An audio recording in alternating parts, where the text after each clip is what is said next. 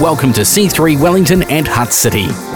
Need something fresh, real, and powerful in your life? Connect with us on social media, get podcast notifications, updates on events, collective groups, and a whole lot more. We're so glad you're joining us for a powerful and thought provoking message from one of our pastors.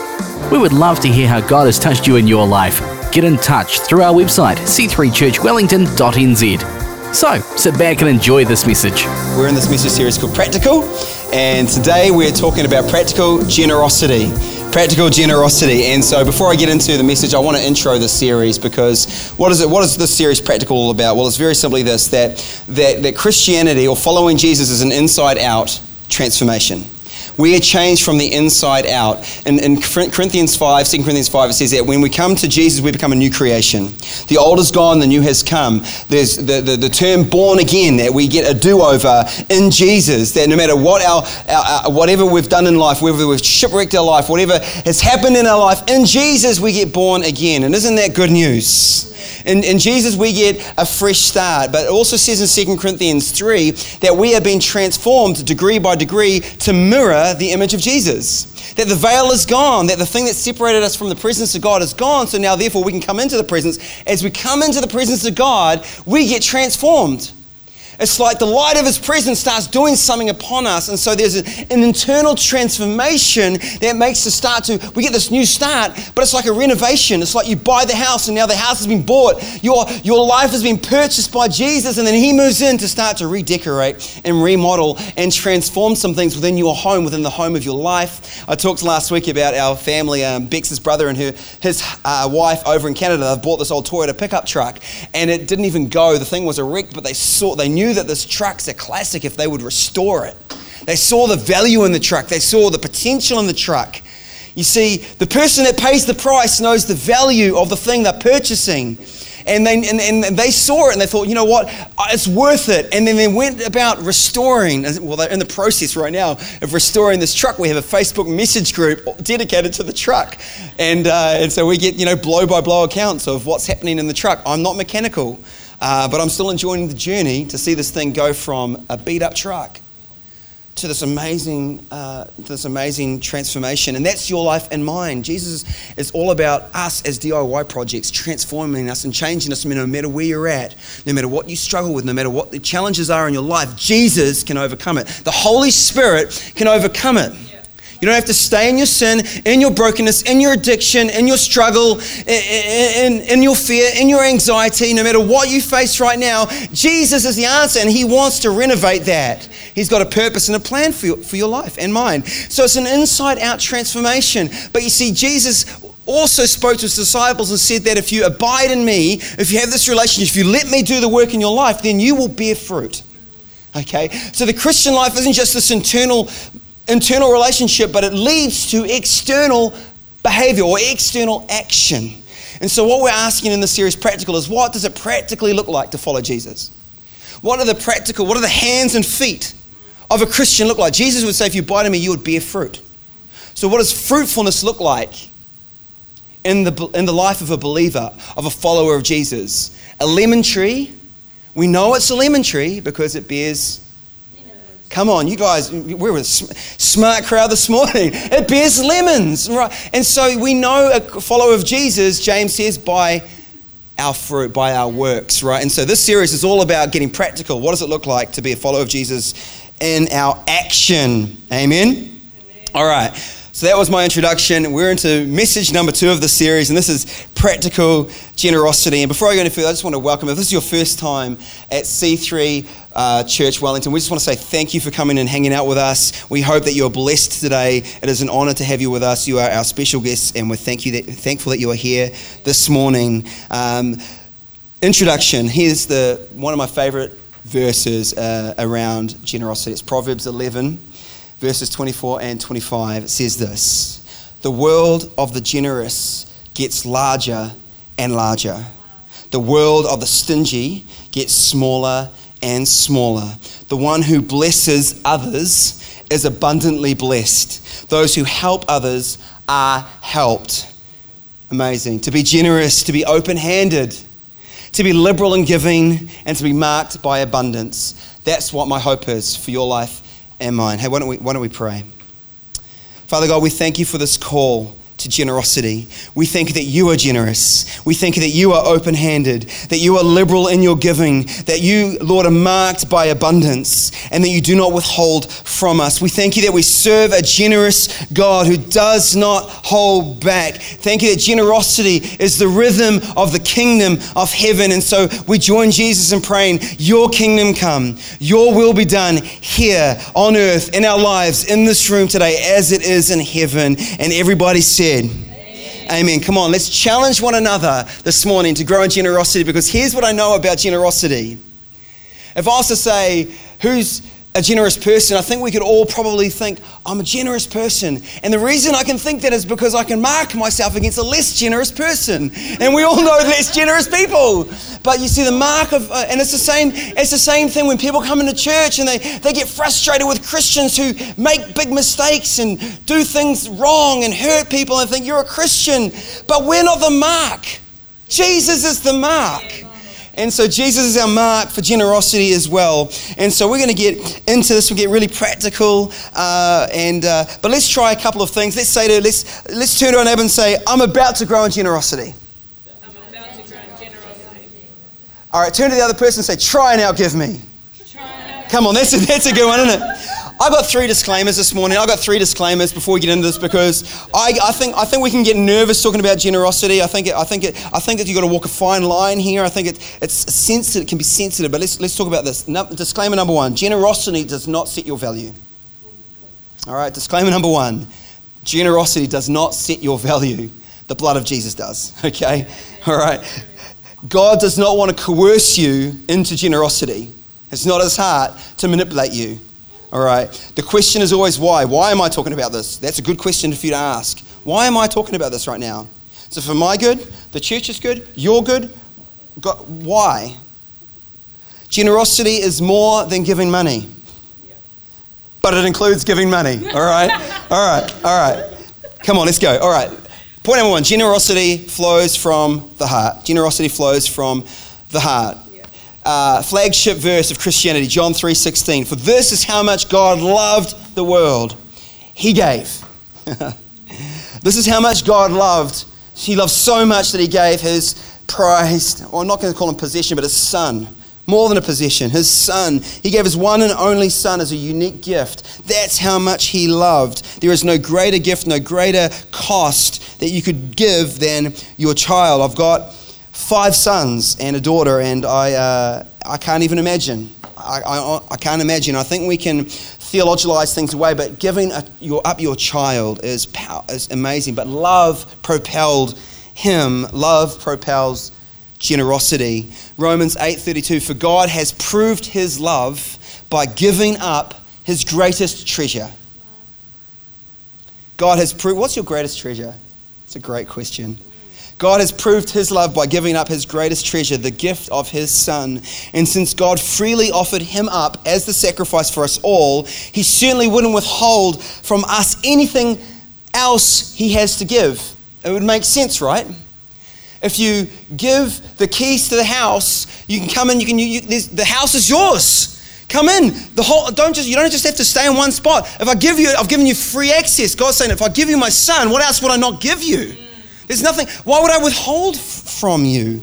There's no reason. I've given you the greatest. Wouldn't it make sense? I'll give you everything else. Why would I hold back something less if I've given you the greatest? Matthew 6 21 says this For your heart will always pursue what you value as your treasure.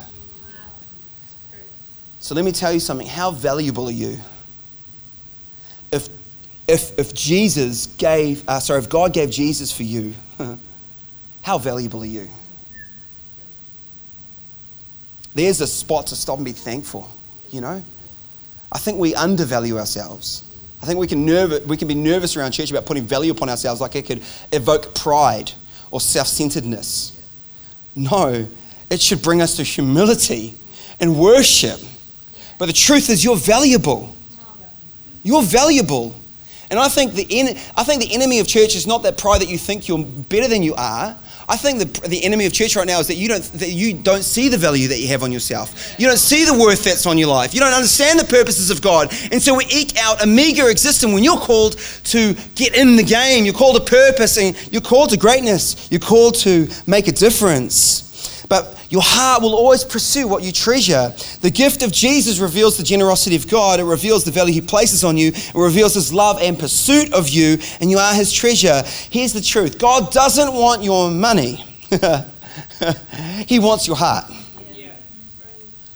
Therefore, He wants your money.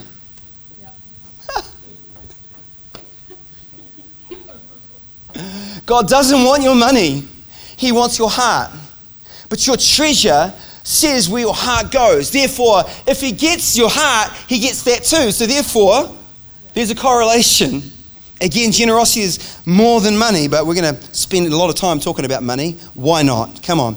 Uh, 2 Corinthians 9 7 says, Each one must give as he has decided in his heart. Yeah.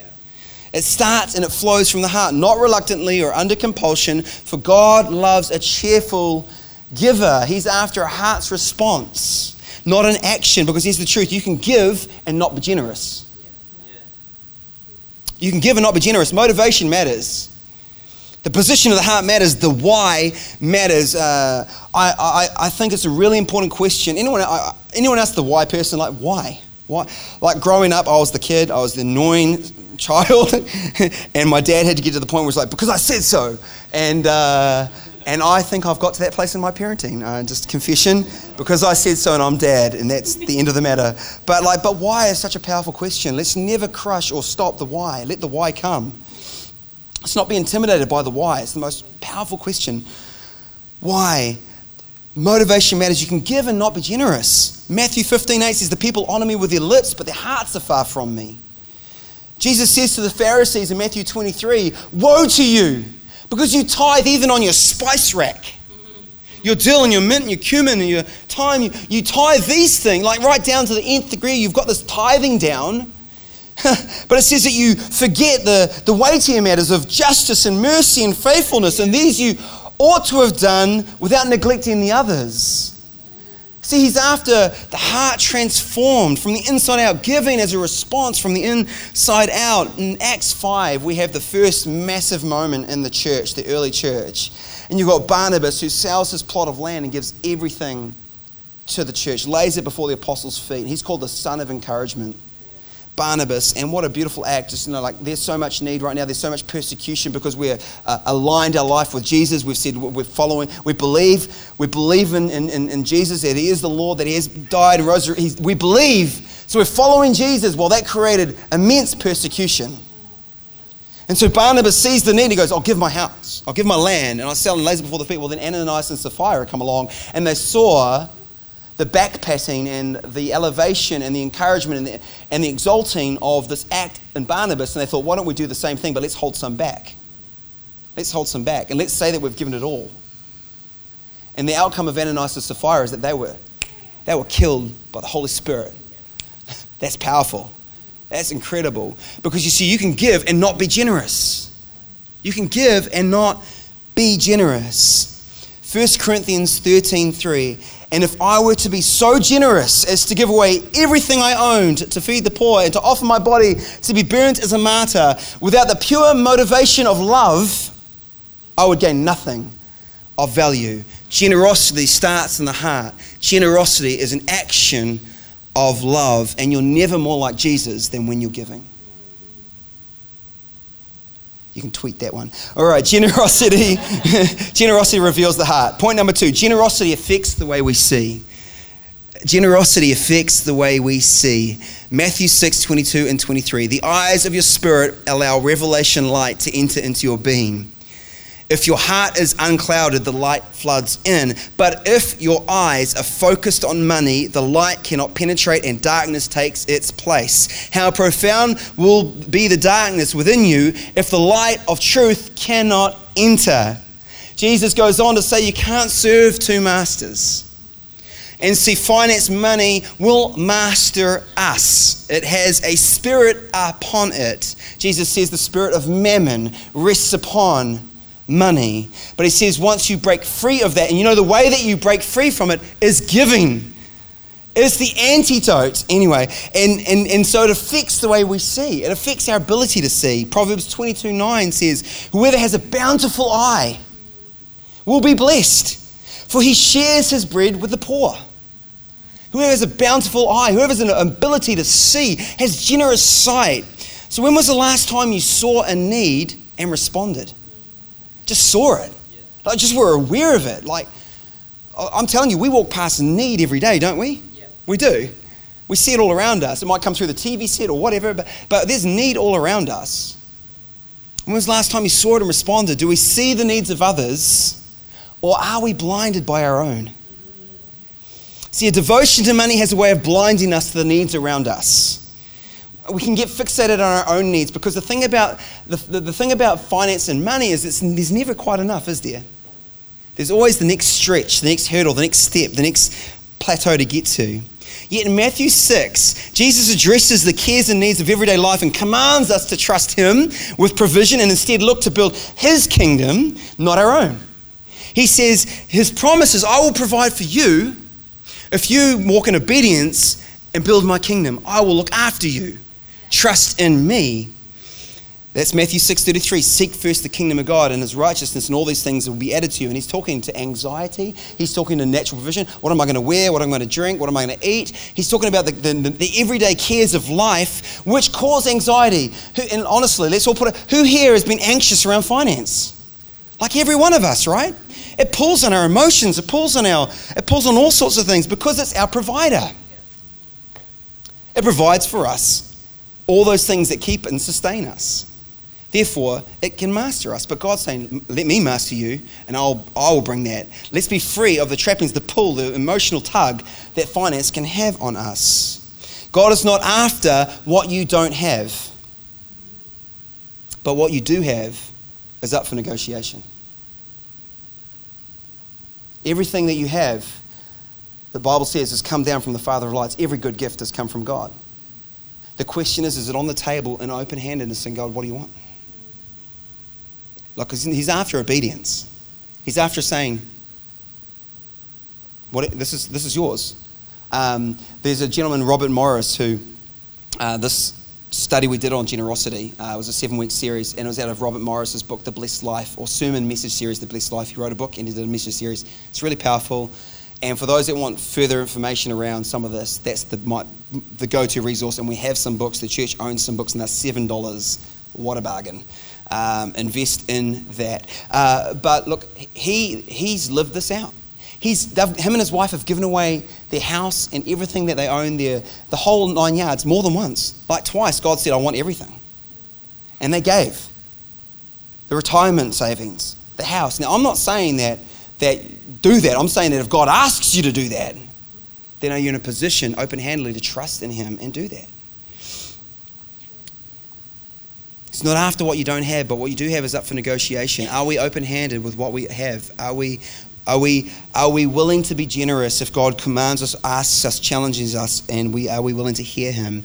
Do we see the need around us? All right, let's get into some practical generosity, shall we? I'm actually traveling pretty good time wise. This is awesome. I thought this was going to take ages. Okay, moving on. practical generosity. Last week we talked about practical faith. Who was here for practical faith? Awesome. If you missed it, it's out in podcast land. I encourage you to go back and have a listen uh, because it sets us up for this uh, right now. But last week we talked about faith, and Hebrews 11 is like a blow by blow champions of the faith that like had made major faith moves. Like it talks about all sorts of, of, of it talks about Noah and it talks about Enoch who didn't even die, that God just took him up. And because of faith, I mean, that's crazy. Eh? Walking along and someone's like, um, heaven, you know, no death, just heaven. Uh, it, it, talks about a whole lot. Anyway, so, but the very first one that he mentions, and maybe it's because it's chronological, but, and I don't know if we see this as a major faith move, but, but the writer of Hebrews does, and God ascribes it as faith, and that's Abel. That's Abel. Hebrews 11:4 says this, by faith, Abel offered to God a more acceptable sacrifice than Cain, his brother. through which he was com- commended as righteous, God commending him by accepting his gifts. And through his faith, though he died, he still speaks. Abel, from generations gone by to this very day, because of his offering, he still speaks to you and to me. So what's Abel saying? Well, let's have a look at let's have a look at Genesis 4, the story, the account of Abel and his offering and his brother. Abel, uh, Genesis, excuse me, 4, verses 1 to 5. Now Adam knew Eve, his wife, knew as Yep, that's what knew is. and she conceived and bore Cain, saying, I have gotten a man with the help of the Lord. And again she bore his brother Abel. Now Abel was a keeper of the sheep, and Cain, a worker of the ground. Very key words here. In the course of time, Cain brought to the Lord an offering of the fruit of the ground. And Abel also bought of the firstborn of his flock and their fat portions. And the Lord had regard for Abel's offering, but for Cain, his offering, he had no regard. And Cain was angry and his face fell. Is it that God just likes a bit of mutton over some veggies? Is it that God's just the meat eater? And I don't, I don't think that's the case. I don't think that's the case at all. So if you're uh, not a meat eater, relax. It's okay. It's all right. I think the language here is in the timeliness of their offering. One required faith, the other did not require faith. One required faith because they gave the first. The first. The other did not require faith, faith because if I've got enough, then God, you can have some. God is not a leftovers God. God is after your heart and your trust. Faith is the confidence and trust in God. Giving first is saying, God, I trust you. Are you my provider? I'm giving first before I give to the bank. I'm giving first before I give to the supermarket. I'm giving first before I give to the car payment. I'm giving first to you and then everyone else because I trust you. So let's talk about tithing. We teach tithing in our church community. Tithing, well, a, tithe simply means our tenth. The word tithe translates to tenth. Ten is a representation of testing in the Bible. There are, there's, uh, there are numbers that represent things. We know that the number of perfection that represents God is the number seven. And the number six has meaning. Number five, grace. Other things. Number 10 has been a representative of testing. What do I mean? Well, God tested Pharaoh 10 times with 10 plagues. God tested the obedience and the devotion of the Israelites with 10 commandments. And God, and I love this, although this isn't a test, I love this one. Jesus healed in Luke 17, Jesus healed 10 lepers, and one came back to thank him. I wonder if that's a picture of, of something. 10 received healing, one came back to say thank you. The first, excuse me, so tithing means a tenth. And what we've learned through the story of Abel and what he speaks from generations by gone back is that God is after the first, the first tenth. God wants to be first. He wants to be first. See, here's the, here's the, he wants to develop in you a heart of generosity. And leftovers is not a heart of generosity. If I invited you around, maybe if we're good mates, we can hang, have leftovers. But if I wanted to be hospitable, maybe I'm going to go out of my way to make an effort to say that you're worthy, that, that we want to hang out, that you value, that we value. It's not we're just going to pull the leftovers. God is not wanting the leftovers. He is wanting the first. See, this is the thing. It takes trust and faith to give God the first. It's an act of worship. To tithe this to bring the, this, so let me just give you the definition. To tithe this to bring the first 10% of all our increase to the house of God. Where do I get that? Well, let's read Malachi 3, verse 10. Bring the full tithe into the storehouse. Bring the full tithe into the storehouse, that there may be food in my house, says the Lord. And therefore, put me to the test says the Lord of hosts. If I will not open the windows of heaven for you and pour down for you a blessing until there is no more need. That is the promise of God. So God is saying that a tenth is a test, but here's the thing it's not necessarily just a test of you and your obedience, it's you testing God. This is the only point in the Bible where God says, Test me. See if you can outgive me. See if you can outgive me. Now, here's, I want to pause here for a second. Let's go back to our disclaimers. Your giving, your generosity does not set your value.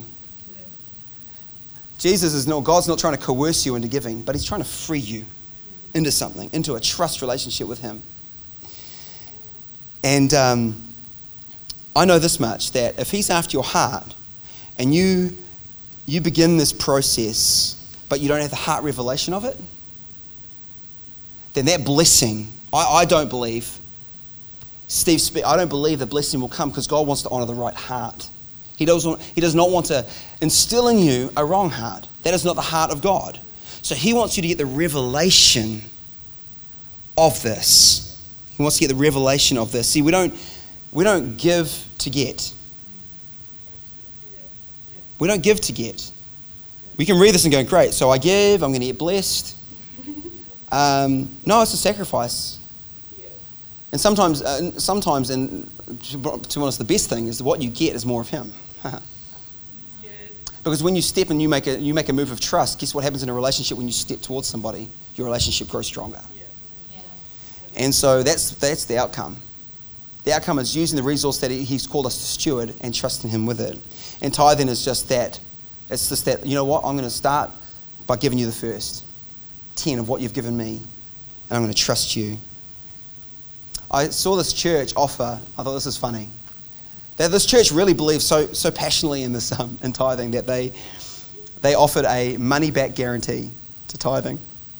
They said, they said this they said, if you, if you commit to this tithing, we believe in it so much that if you commit to it and do it for like a period of time, call it six months, and you don't get the results that you're looking for, we'll give you your money back. And I, and, I, and no, that is not on the table today. That is not the offer before you today. But the question is this, if that was the case, if there was an absolute guarantee that you get it back, would you do it? Would you, would you, te- would you? And again, I think that kind of counter, counter to the heart that God says, like, no, no, that's not trusting. You, you've got to, you know, we don't want to parachute with this, you know. We want you to just trust that I'm the parachute. But would you do it? Tithing unlocks a blessing over your life. It absolutely does. The tithe is the place where God gets your grip right. See, we grip stuff, and we certainly grip finance. Tithing is a place where God gets your grip right and opens your hands so that you don't hold on to stuff to the point that stuff ultimately has a hold of you. Tithing unblocks the flow, it breaks down the dam of our life. God wants us to be rivers. God has more than enough to pour through your life. He's saying, Will you let it flow? And tithing is the starting point. It's the starting point. So, my encouragement to you before we move on to more practical generosity is if you're not tithing, seek to understand it, get a heart for it, and start.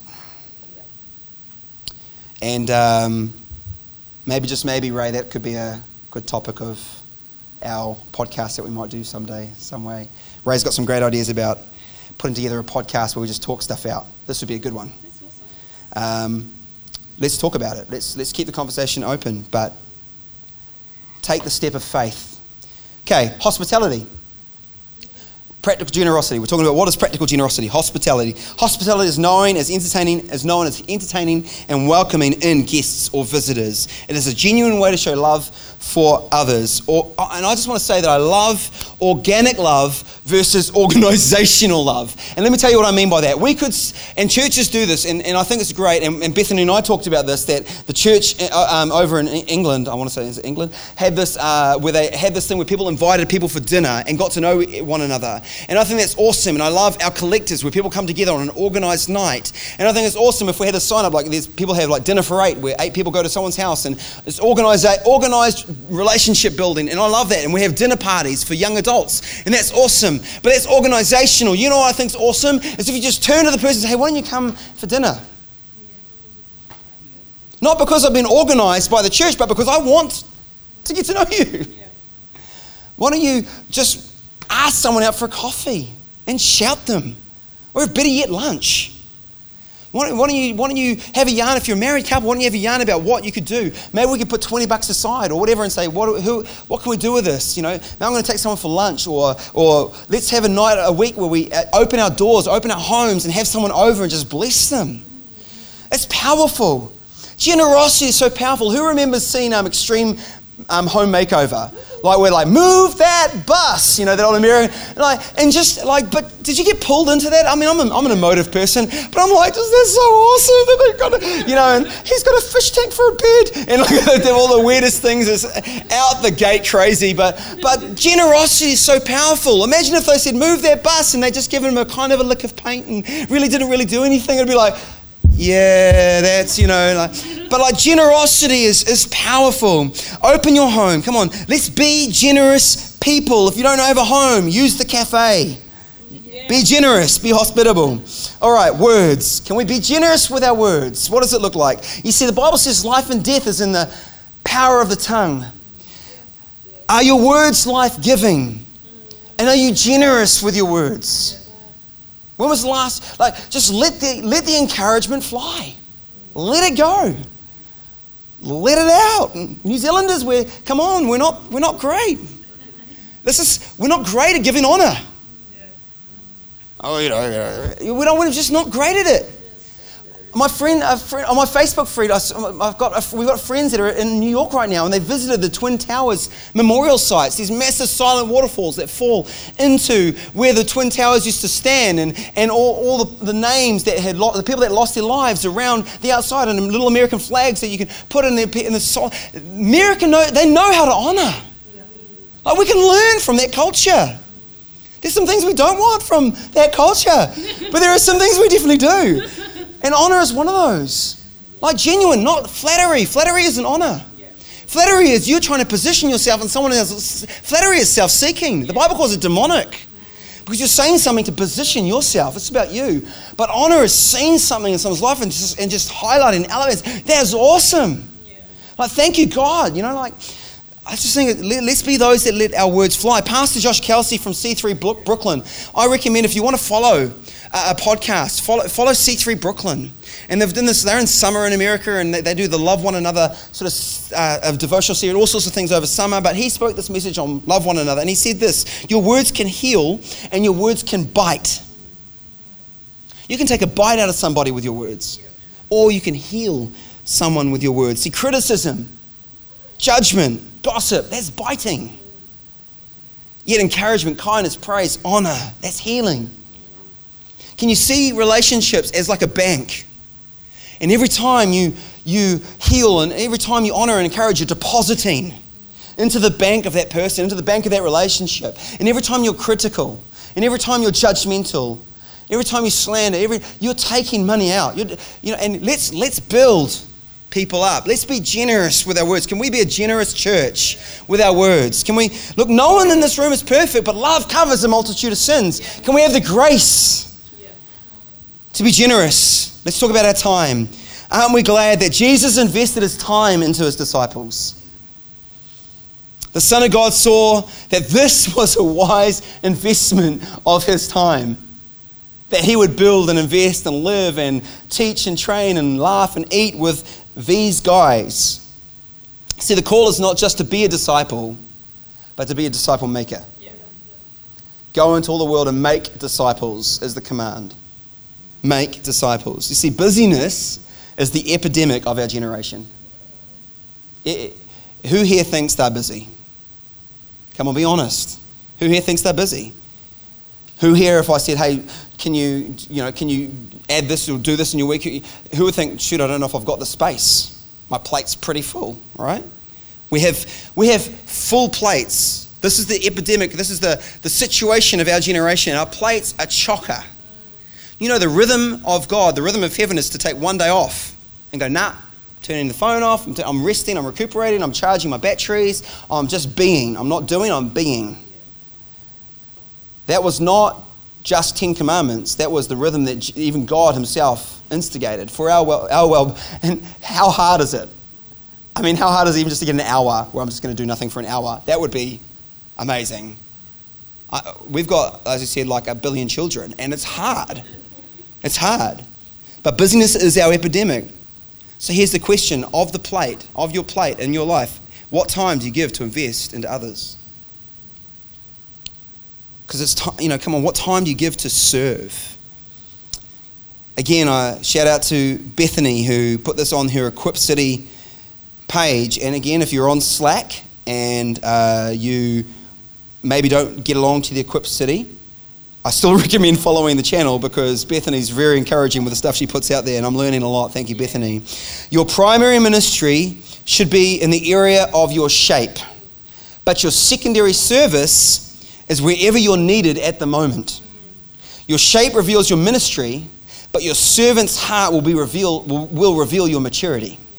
No special talent is required to stay after a meeting to pick up trash or stack chairs. A generous heart, generous person. Be awesome if we didn't even need to roster things like set up and things. I mean, I'm, I'm, i think we need to be organisational. I'm not saying no systems. Let's just be free. But I'm saying, wouldn't it be awesome if the problem was we just had too many people? Like, no, we, you know, it's just, you know, it was just too many. Too many. Too, too, look, I, I love it. Like, I love it. I love like last night down here with, with Ray and Caleb and Ezra, my, son, my our nine-year-old son, setting up. I loved it. These guys are awesome to hang out with and get to know. And um, you can do that while building the church.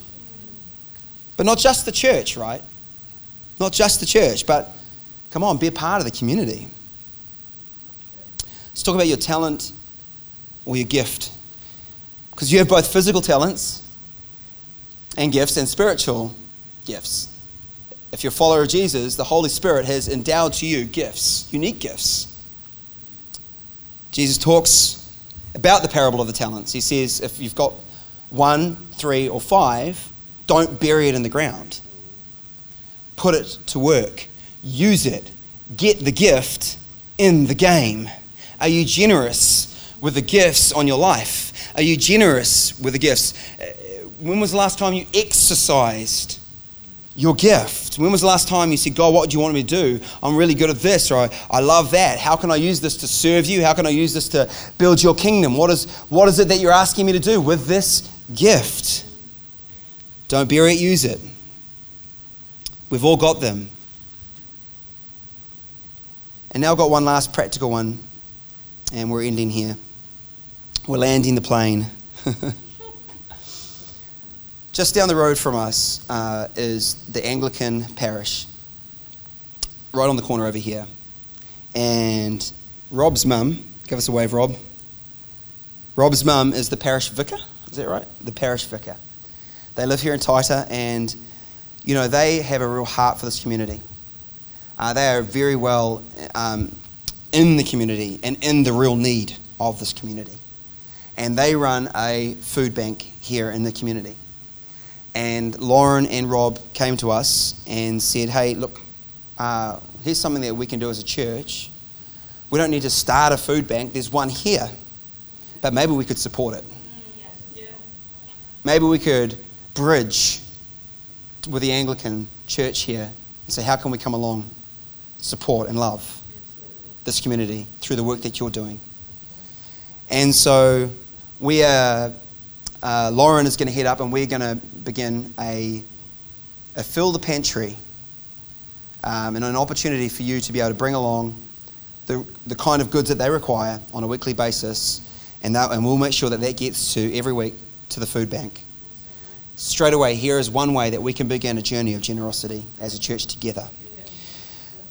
Come on, let's be generous people. It's amazing, just again, we don't know what God can do with a box of Weet-Bix. And I'm real serious. I'm, that's not, I mean, I'm, I, coffee is a ministry. I say it all the time.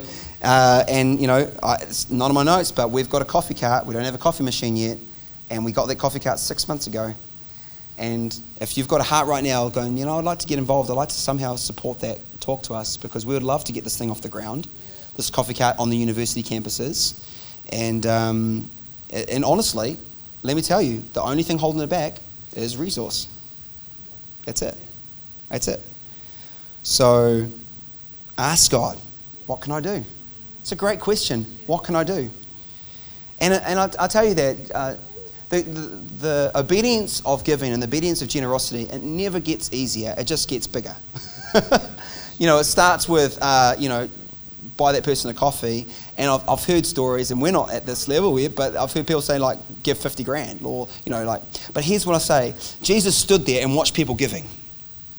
And they saw these guys just like throwing the big money into the pot. And, uh, and then he saw this lady give what seemed like an in, in, in, I can't think of the word, insignificant, thank you, an insignificant amount of money.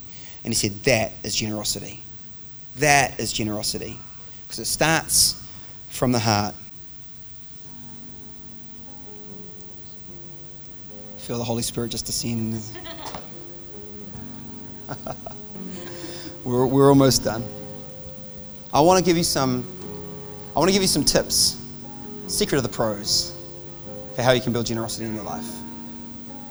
And we've talked about it already. Thankfulness. Thankfulness breeds generosity.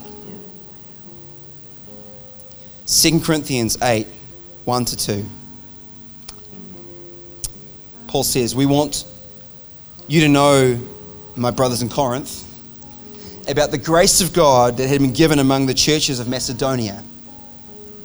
For in the severe test of affliction, their abundance of joy and their extreme poverty have overflowed into a wealth of generosity on their part.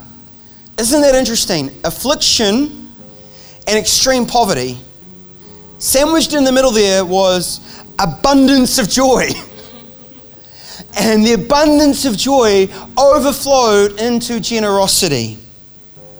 Yeah. He goes on to say in the next chapter the point is this whoever sows sparingly will also reap sparingly. And whoever sows bountifully will also reap bountifully. But each one must give as he's decided in his heart, not reluctantly or under compulsion, for God loves a cheerful giver. I'm just telling you, thankfulness overflows into joy. A, a gratitude journal is a great place to start on your journey of generosity. Get a, get a, get a, get a, a gratitude journal. And I said it earlier in the message, I'm going to say it one more time. Our generosity is worship. Because generosity is a response. It's not in a, in a maths equation, you've got, two sum, you've got two numbers that equal a sum. Generosity is not the numbers that equal getting something. Generosity is the outcome of what we've already got. It is the sum, it is the response. It's our response. So, question What is our response? What does our generosity say towards the love of God, towards the salvation of Jesus, towards the freedom, the mercy, the grace, the peace, the joy, the purpose, forgiveness found in the cross of Jesus Christ? For God so loved that he gave. If we could, we could put our, word, our, our name in there, for Steve was so loved that he gave. For Bex was so loved that she gave. Because Kayla was so loved that he gave. Shekinah was so loved that she gave. Could go around everybody. Generosity is a response. Thankfulness is the position of acknowledging what we're going to respond to. I am so thankful that you gave. What does thankfulness look like in my hands and my feet? It looks a lot like generosity. So I've got the question that we need to leave this hanging on. This is the question Am I generous? Do I freely and joyfully give my time, my tithe, my talent? Do I freely and joyfully? We're on a journey together, but we want to pull each other up. We want to reflect the kingdom of heaven. We want to be a people that reflect the heart of Jesus. We want people to come into this family and meet Jesus. Maybe he, they might meet him through your generosity.